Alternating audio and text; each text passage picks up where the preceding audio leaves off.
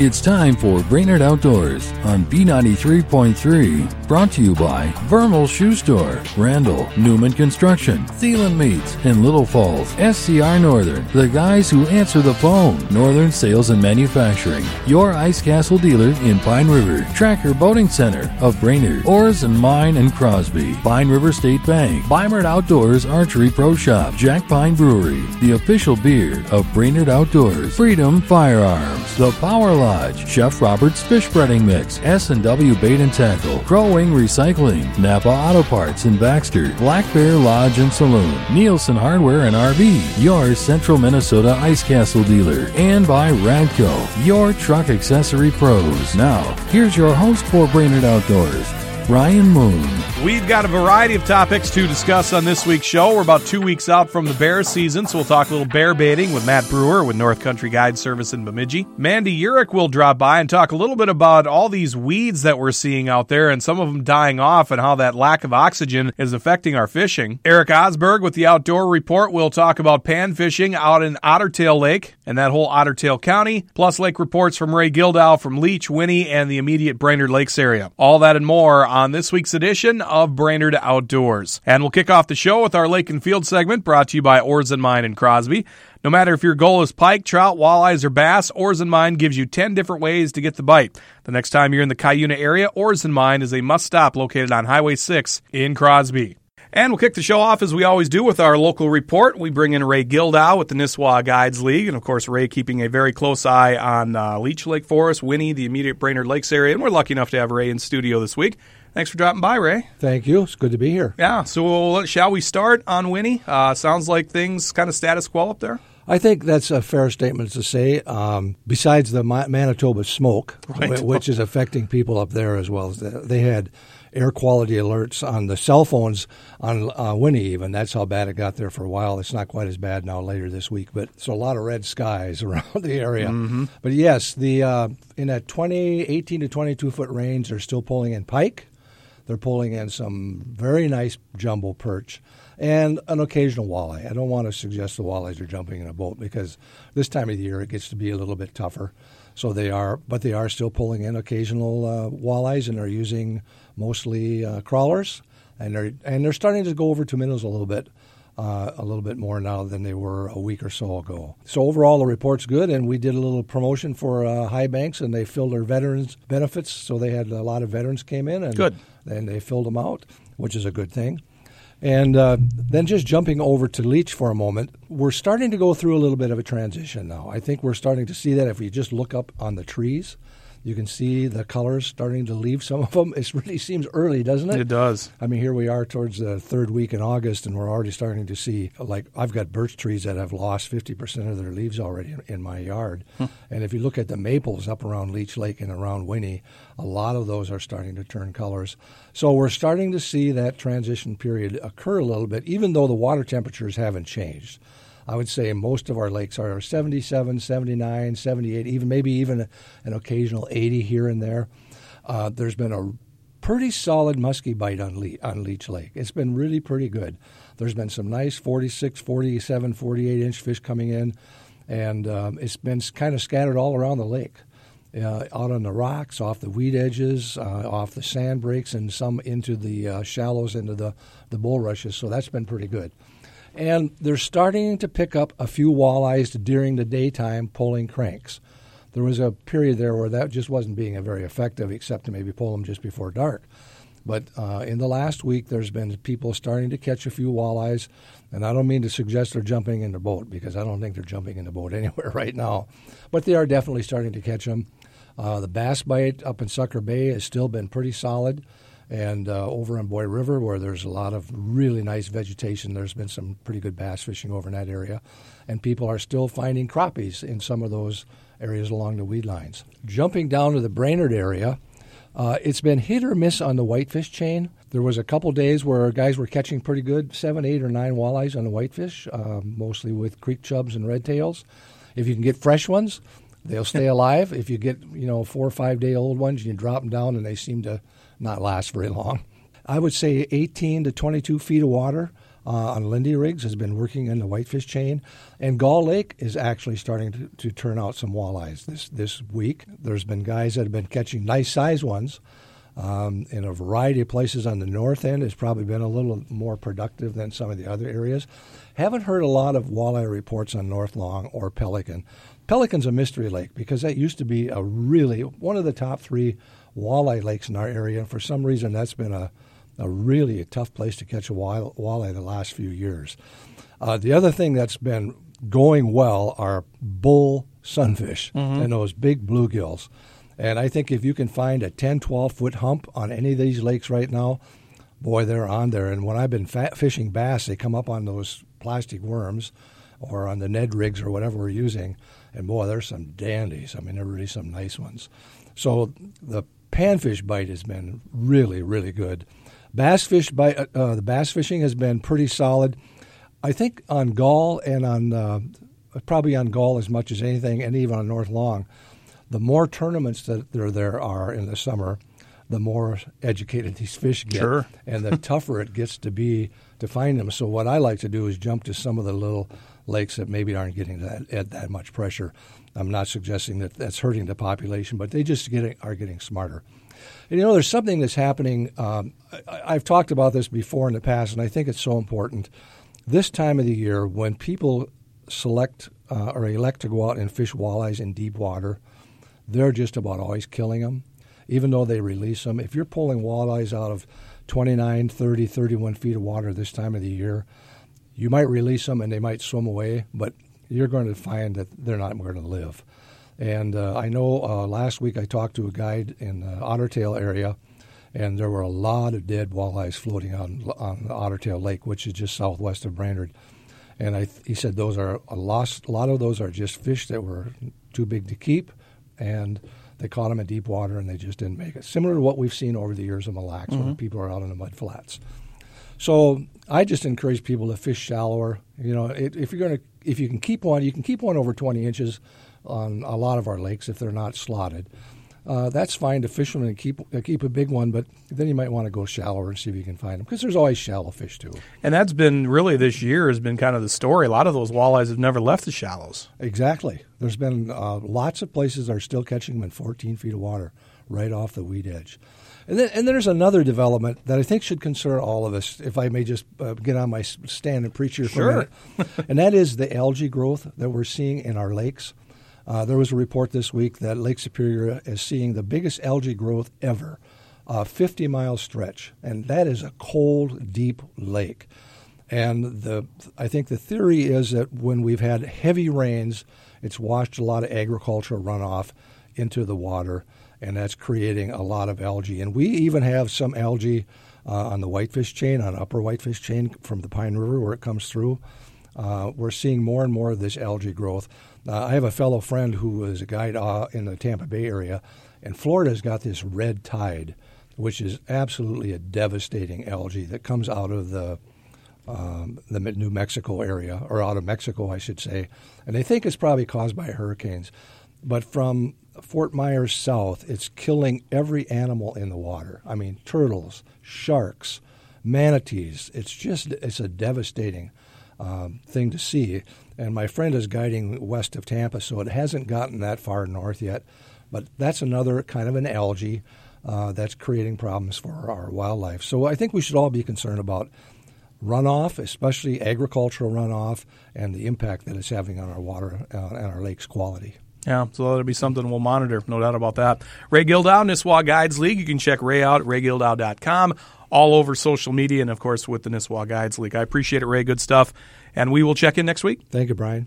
Mandy Uhrich joins us now. Mandy, a good friend of Brainerd Outdoors, contributor here to the show, very accomplished angler, and at the same time comes from a biological background. And Mandy, there are some things with these weeds, like Ray was saying, kind of piggybacking on what he finished up there in his last segment, that's got you concerned. Absolutely, and some of our clear bodies of water. Obviously, we've had the zebra mussels, our, the, the water clarity is really, really increased dramatically. And within the last few weeks, on those lakes that are specifically very clear, they're turbid, they're they're dirty looking, they're grungy, and so it makes you stop and think, okay, what exactly is going on on this body of water? So we've got multiple factors. We'll call it the perfect storm, all coming into play.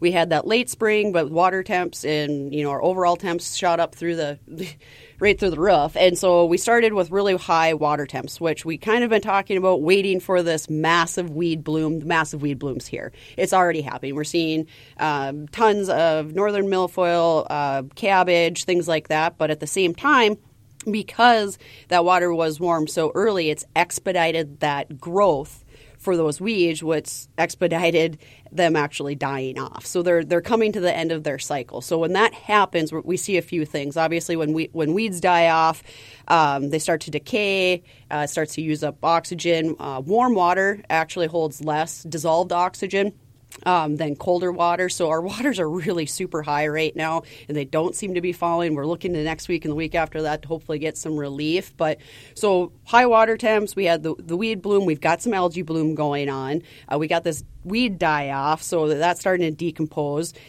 it, it's it's just making everything turbid and, and, icky and overall like it's it's dropping the dissolved oxygen in the water. So right now we need some rain and we need some wind because when you get like the wind and the rain that kind of reintroduces the oxygen levels back into there. Obviously the weeds make oxygen, but when they start to die off, they use it all up and yeah, it's gross. Yeah, and you specifically mentioned when we were talking off air the whitefish chain you said that that is a clear lake by nature. Yes, and right it, now it's not. It, it, it's a the upper whitefish chain is my bread and butter fish. I really love it. Uh, it's it's deep, it's big, it's got a lot of structure. You can't see six inches in it right now. Wow. I mean, it looks like the Mississippi River, and there specifically, we're, we're seeing that we're seeing some algae we're seeing some zooplankton and we're seeing a lot of weed die off and that perfect little storm there has really changed that body of water. So how is that affecting fishing right now? I, I imagine that would be species wide right now too. Yep absolutely. And uh, we're not just seeing it there. You know everybody talks about it's been slow here it's been slow there.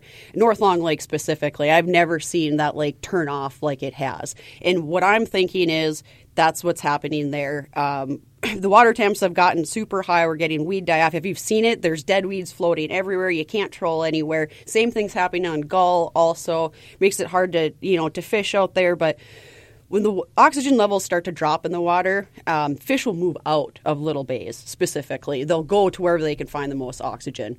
Uh, when they do that, though, they become sluggish. They don't want to eat, right? Like, you don't feel good because you're not getting this breath of fresh air. It's like when you walk into a casino and they're pumping 100% oxygen, you feel great, right? when you walk outside and it's 110 degrees, you don't feel so good. So that's my comparison. Um, we really have to slow down. Slow down everything. I don't care if you're pike fishing, walleye fishing, bass fishing. Lower your bait sizes, go to the finesse fishing, and go to reaction baits right now. I would throw a, a rattle trap, a crankbait, a chatterbait, a spinner bait, or even some smaller plastics, uh, you know, jig worming, Ned rigs, things like that, but just slow down your retrieve. The, the bites that we are getting, they, they're picking it up and swimming off with it and, and dropping it. You know, they're just not aggressive even when you get them on the line.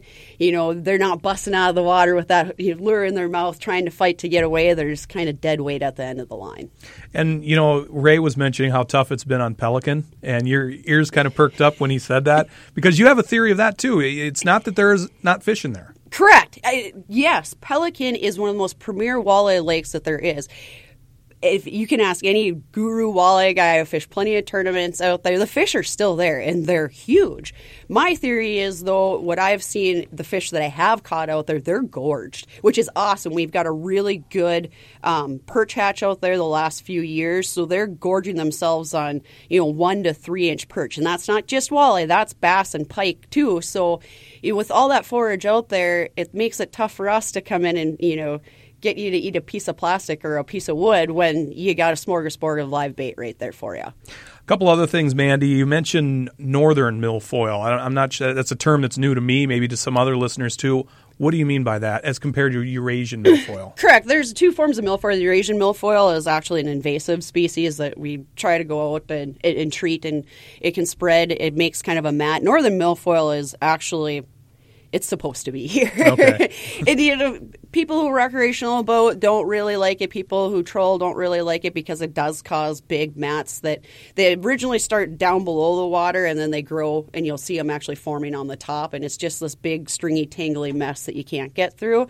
If you're a bass fisherman, though, flip it, punch it, do whatever you can because bass love those little those little spots. They provide pr- protection. They got forage there. They got everything they want. Yeah, they're kind of a pain to get around though.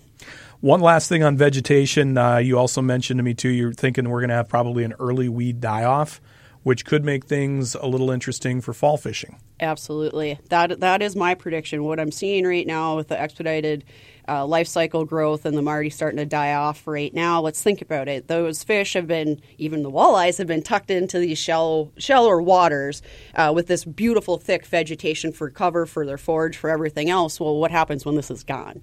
So going into fall fishing, you're going to have to start marking those weed beds because as the later it gets, the ones that are still alive are going to be total honey holes. They're going to have every species possible. So that's what you should be focusing on. So, you know, just as you're out driving around marking stuff, those are the ones you're going to want to go to. But when we get to that point where the veg is gone, those fish are going to have to go somewhere, right? I mean, they've got to find protection from the sun, they got to find structure, they got to find something. So I think we're going to see those fish slide out deep, and I mean deep. I think this is going to be another fall year on gull where we're going to be fishing in 40 or 50 feet of water for walleye. That'll be something we'll monitor. Uh, one last thing, Mandy, uh, let's head out to the river for a little bit because you and I both love fishing out there. Uh, what's happening out there right now?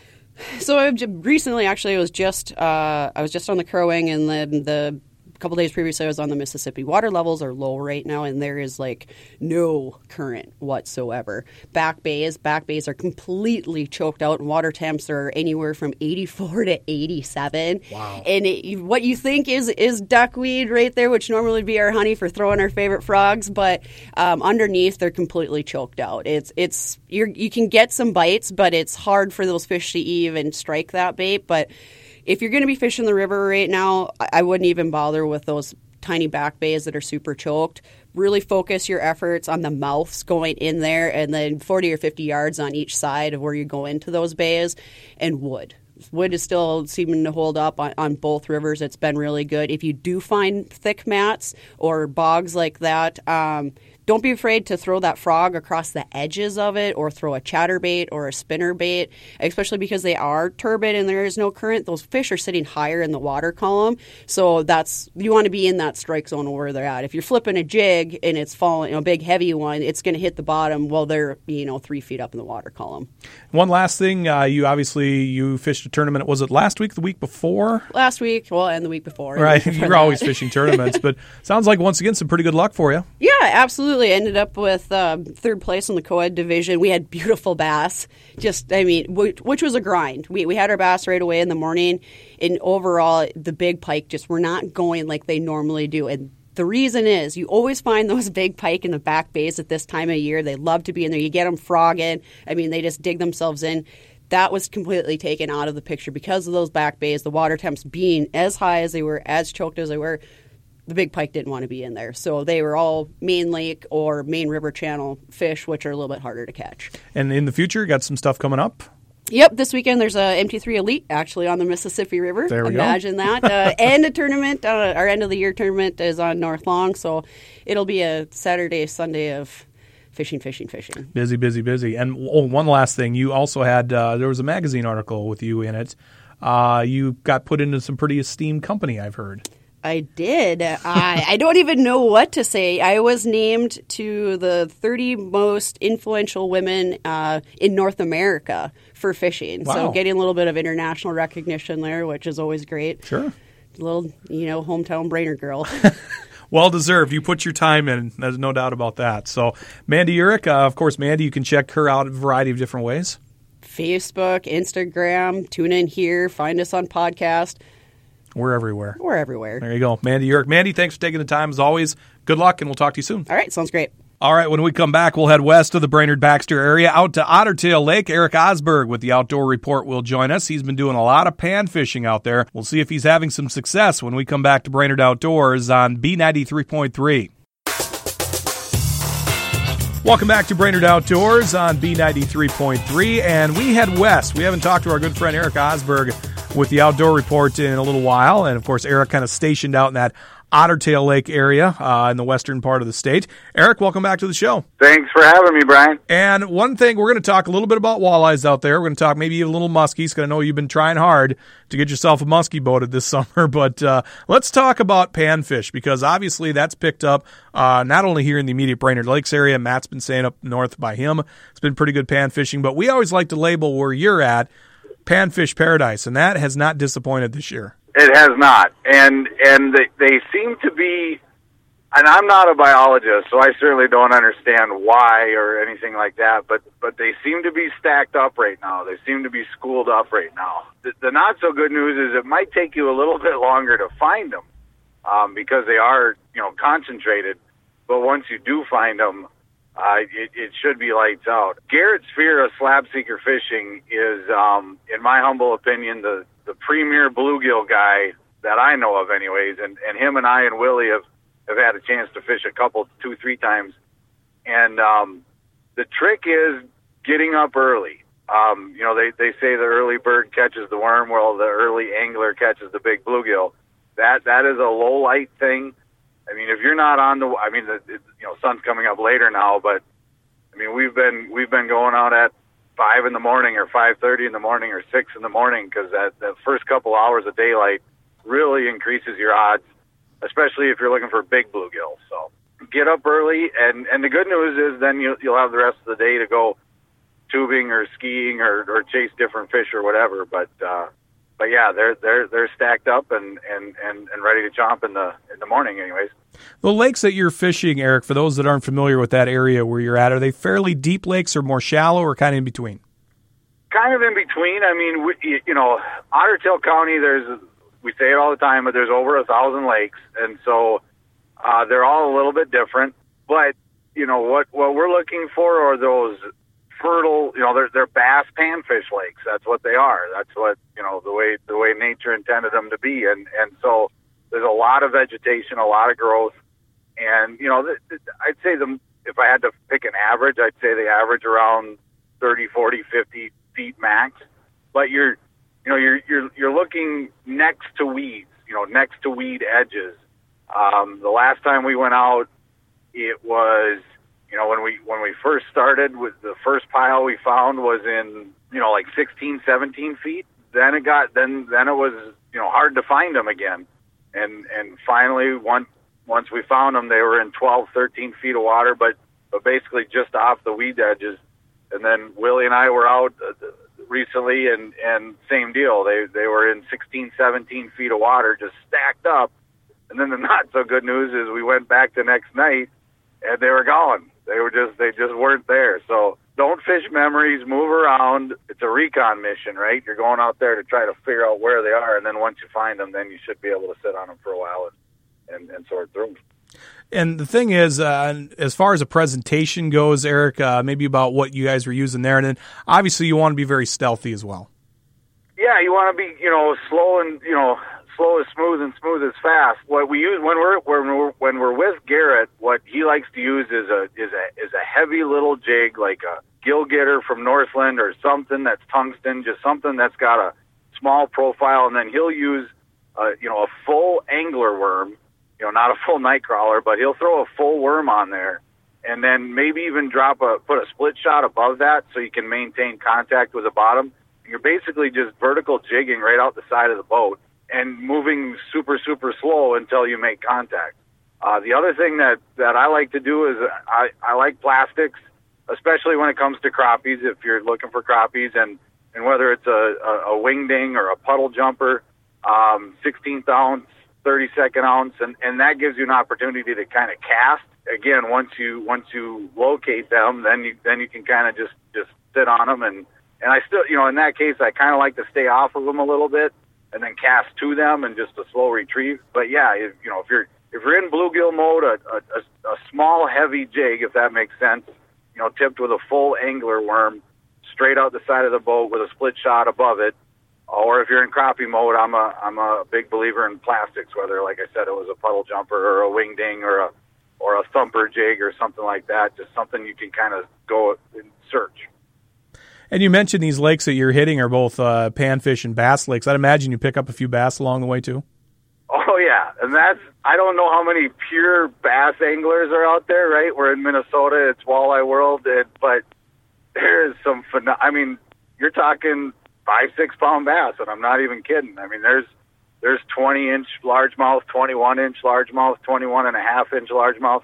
And the fun thing is when you're when you're in big bluegill water and you get hooked up, a lot of times what'll happen is people will be like, "Oh, it's just a bass," and then you're like, "No, it's a huge blue bluegill." And so it, uh, yeah, it kind of adds to the excitement. You're not quite sure what you're going to get, but no, we we had a young boy out again with Garrett Sphere Slab Seeker fishing, and that morning he got his he got two personal best bass and and a bunch of personal best bluegills. So it's a little bit different, right? Like I mean, we all get we all get in walleye mode, but man, if you want to catch fish consistently, head to one of these bass panfish lakes and uh, and you'll have a blast. Any perch in any of those lakes out there, Eric?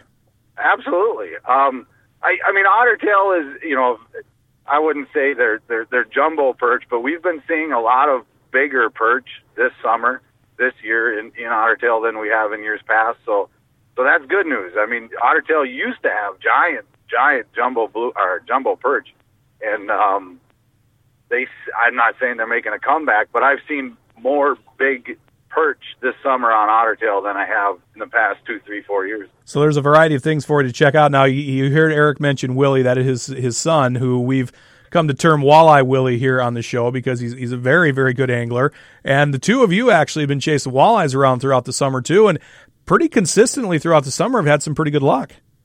Yeah, we've been. I mean, if if you're looking, you know, a lot of these bass panfish lakes have have walleye stocked in them.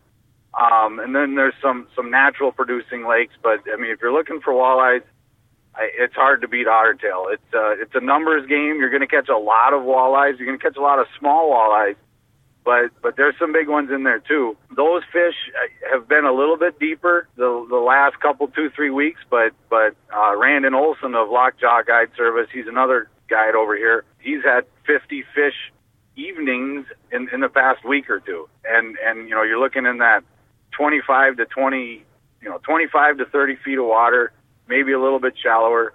Um, mid lake structure, you know, early in the year we focus on the, we call it the first break, which is the first break around the edge of the lake.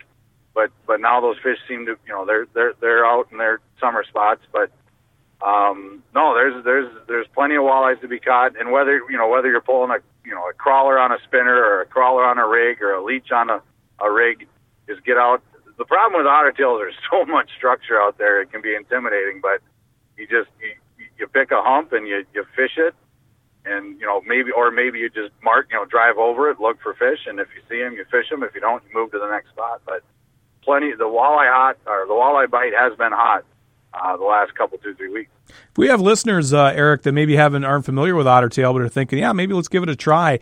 Uh, do, do, would you recommend hiring a guide first time out, or is it a pretty easy lake to learn? Well, I mean, you know, to each their own. I, I, I will say this: any any time, and I'm I'm lucky because I get to spend a lot of time with guides because I have a camera in my hand. And but every time that I fish with a guide, I learn something. At the very least, you're going to learn a spot or two. You know, so I think a guide is a very good investment if you're going to start to pick apart part of body water. Plus, they all do things a little bit different. They all have a trick up their sleeve, and it's not like they're trying to keep secrets, but to them it comes natural naturally. That this is just the way they do it. So when you when you go with a guide and you you can you can watch and listen and learn and also figure out where they're fishing, I I think hiring a guide is the way to go. If if that's not your thing, if you're not into hiring guides, you know, stop at your local bait shops. They'll they'll give you some some intel or follow us uh, follow the outdoor report. We we try to give depth and and and and presentations as much as we can uh, we're not going to give out GPS points, but um, I, to answer your question, I would hire a guide. If I could afford it, I would hire a guide. At least, you know, if you had a four day trip planned or a three day trip planned, hire a guide for the first half of the first day. And now you'll know where you should spend a majority of your time. Like I said, call Randon Olson Lockjaw Guide Service, call Garrett Sphere Slab Seeker Fishing. Those guys in this area, anyways, great guys to fish with, and they're, and they're happy to teach. And one last thing, you have been on a quest this summer to catch a muskie. Uh, how's that been going? I, I hate to admit it, but I've been those things. I've put in a lot of hours. I'm pretty sure I'm over ten thousand casts, and I hate to admit, you know, my failure, right, publicly, but those things are elusive, man. They're they're not easy to catch. No, we've been hitting lakes over here. I started in June, and I've dedicated. You know, there was one night Randon and I went out. You know, we started at midnight and we fished till seven in the morning, and we've been. I've been trying everything, and uh, I'm going to keep trying. I'm sure it'll happen. And the good news is we're getting into the right time of year. You know, the days are getting shorter, the nights are getting cooler, and so they hopefully will be a little bit more aggressive. I've seen a bunch of walleyes, right? Like we went out one time and I we had seven follows, right? We had you know, so we've seen them. They're there. I just uh, I just haven't been able to coerce one into into biting. So something tells me it's going to happen for you though as we head closer to fall. Right, I, it's got, and then and then it'll have a little bit more meaning for me, right? Like it, it wasn't that easy, right? Like I had to earn it. So yeah, we're gonna we're gonna keep trying, and when it does happen, I'm sure it'll be it'll be a pretty cool moment. We'll have to keep our fingers crossed and keep an eye on, on Eric. And then once again, you can follow him along or follow along with him on uh, Facebook, social media, all that stuff. Just look for the outdoorreport.com uh, or the outdoor report. And then you can also go to the outdoorreport.com. A lot of great information there for you, as Eric mentioned. Eric Osberg with the Outdoor Report, giving us an update on what's happening out west of the uh, Brainerd Baxter area out on Otter Tail. I appreciate the time. Good luck out on the water, buddy. And uh, we'll check in real soon, okay? Thanks, Brian. Always appreciate you having us. All right. When we come back, we'll head up north for the Up North Report. Matt Brewer with North Country Guide Service in Bemidji will join us. We'll talk some fishing with Matt, and bear season is right around the corner. He'll talk some bear baiting when we come back to Brainerd Outdoors on B93.3.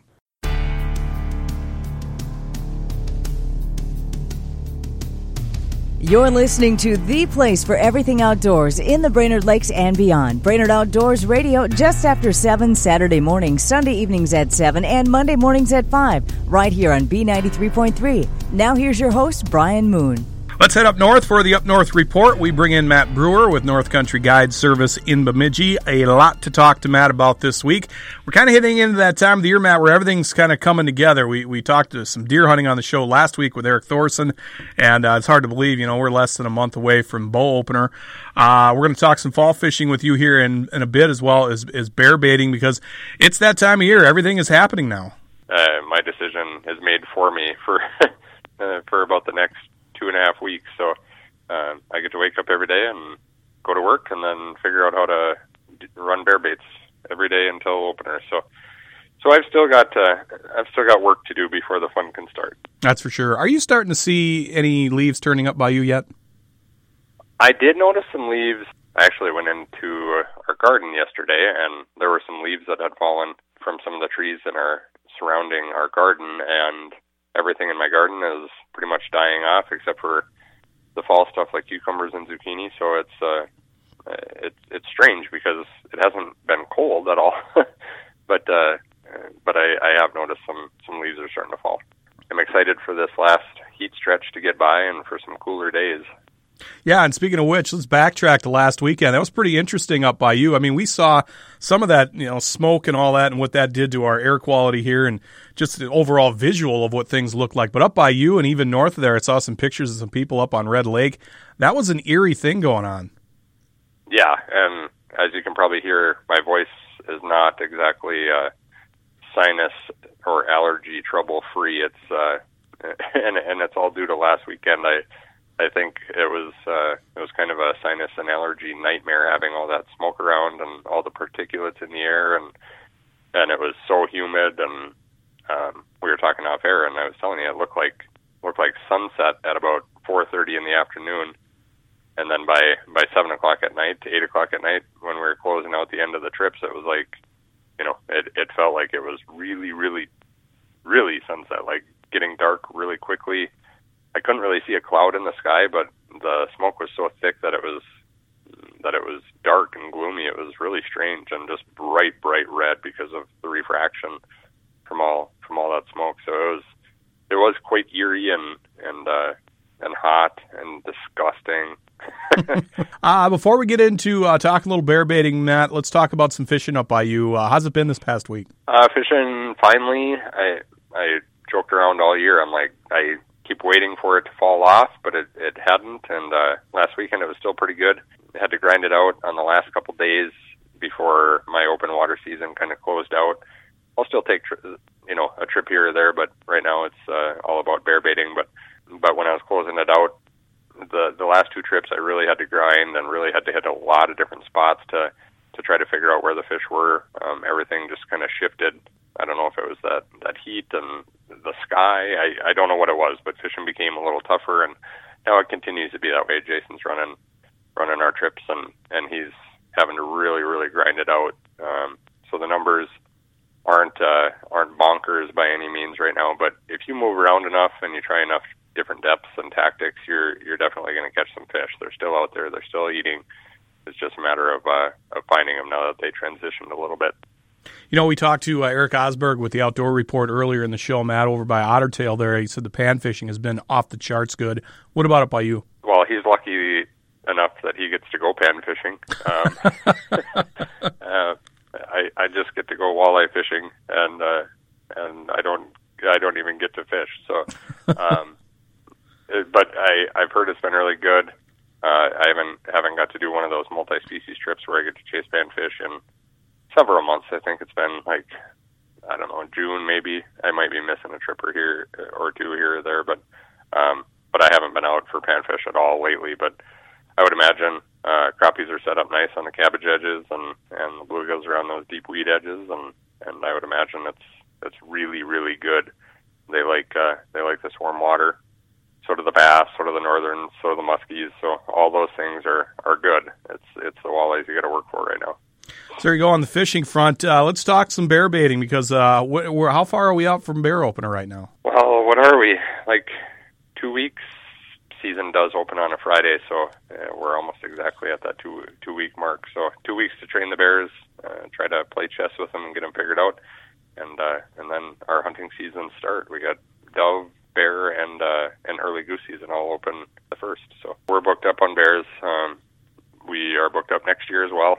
we're still we're still taking calls for um, for upcoming seasons, um, but right now we we have enough clients for this season and next season, um, and people who have enough preference points that they should should definitely draw.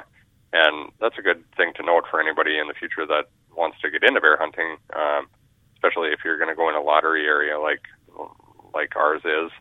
Um, we guide primarily in 41 and 46, and then we we'll do a no quota hunt here or there. But since we sold the outpost, it, uh, it it's not as easy to run up and and run baits. But um, people should start applying. Um, the applications are done for this season, but next year, you know, if you want to look at hunting in the future, you should always be applying and make sure you're gaining preference points so that when you're ready to hunt, um, you have enough preference points to draw. So. As far as the baiting goes, Matt, we've had you on many times, kind of giving us some do's and don'ts and tips on how to do it, because uh, you've been doing this for a long time. You obviously have to do some scouting, but do you go back to where you were baiting last year first to see if that is still an active area for bears, and then go from there, and or do you have to basically scout the woods all over again? No, like you said, we've been doing this a long time, so I, I can think of like probably close to fifty different sites that uh, that we've had people having encounters with bears at, and it it's always you know you try to try to hit those spots or areas close to those spots um, because there's a reason it was good and uh, and there there should still be bears in the area, um, but sometimes they they don't pan out. Sometimes there there are no bears in that area or or maybe they're traveling for a different food source or whatever the case may be. Um, so every year we're trying to expand. We're always adding test baits um, and test sites, looking for looking for something new every year, and and uh, trying to find find some more areas that we can can cover, especially trying to find stuff closer to home. But uh, but yeah, I, I'm always hitting old areas, and uh, and we're adding new areas as well, and it's always it's always hit or miss. I mean, you you never know what you're going to get until you get that first hit, and once you get that first hit, then you know then you just keep after it, and you know you know that you've got a pretty good shot. So it's where your game cameras come in handy.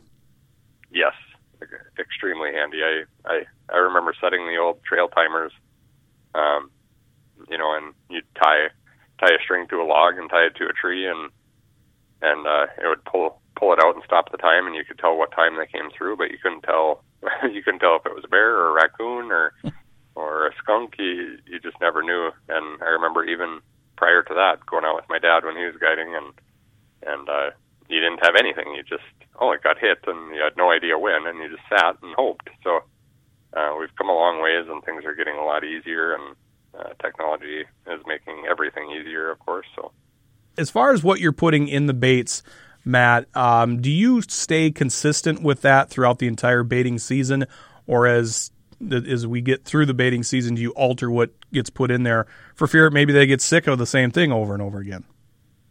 No, I really I don't change it up too much. You know, I'll I'll throw in uh, a wrench here and there just to see.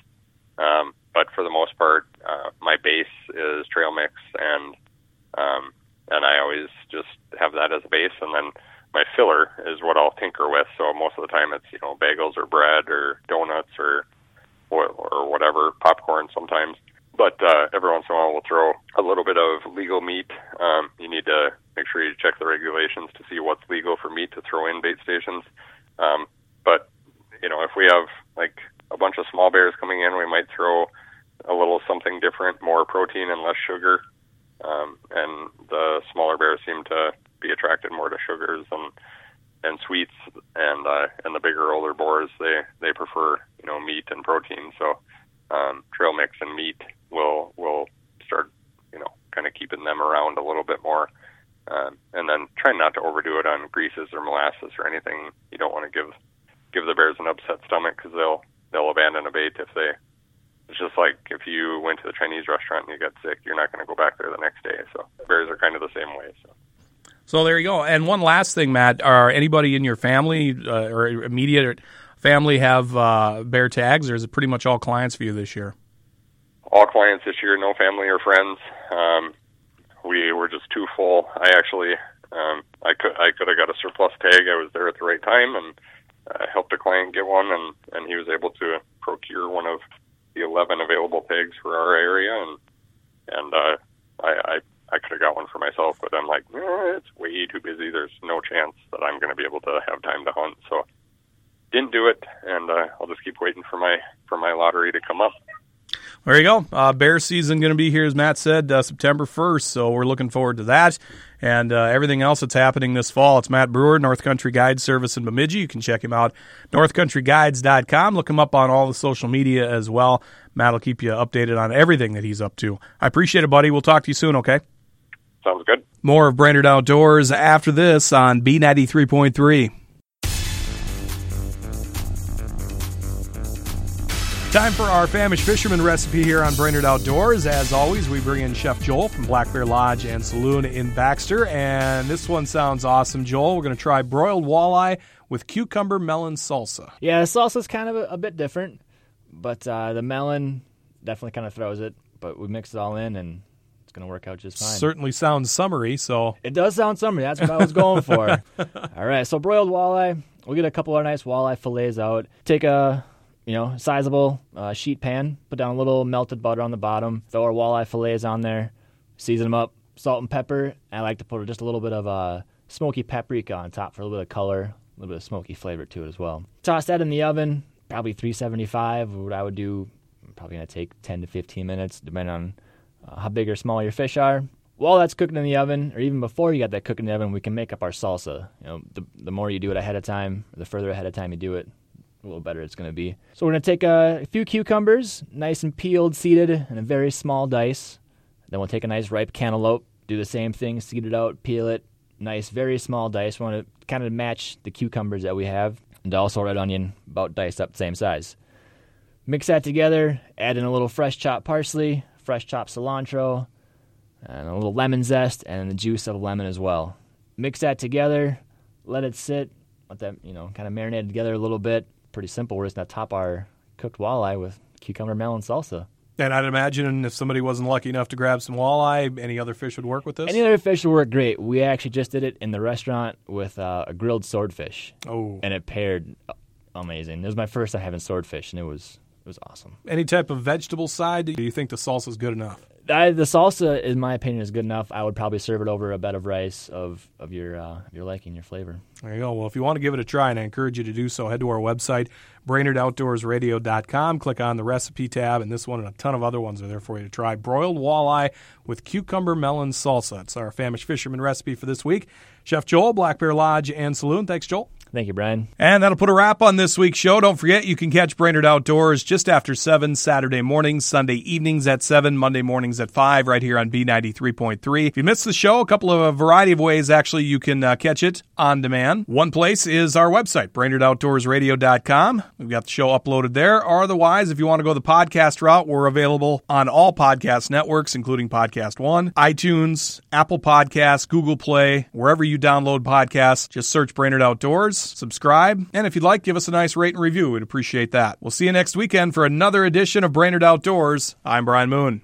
Brainerd Outdoors has been brought to you by Vermal Shoe Store, Randall, Newman Construction, Thielen Meats, in Little Falls, SCR Northern, the guys who answer the phone, Northern Sales and Manufacturing, your Ice Castle dealer in Pine River, Tracker Boating Center of Brainerd, Oars and Mine and Crosby, Pine River State Bank, Beimert Outdoors Archery Pro Shop, Jack Pine Brewery, the official beer of Brainerd Outdoors, Freedom Firearms, the Power Lodge, Chef Robert's Fish Breading Mix, S W Bait and Tackle, Crow Wing Recycling, Napa Auto Parts in Baxter, Black Bear Lodge and Saloon, Nielsen Hardware and RV, your Central Minnesota Ice Castle dealer, and by Radco, your truck accessory pros. Join Brian Moon just after 7 Saturday mornings, Sunday evening at 7, and Monday mornings at 5 for another edition of Brainerd Outdoors right here on B93.3.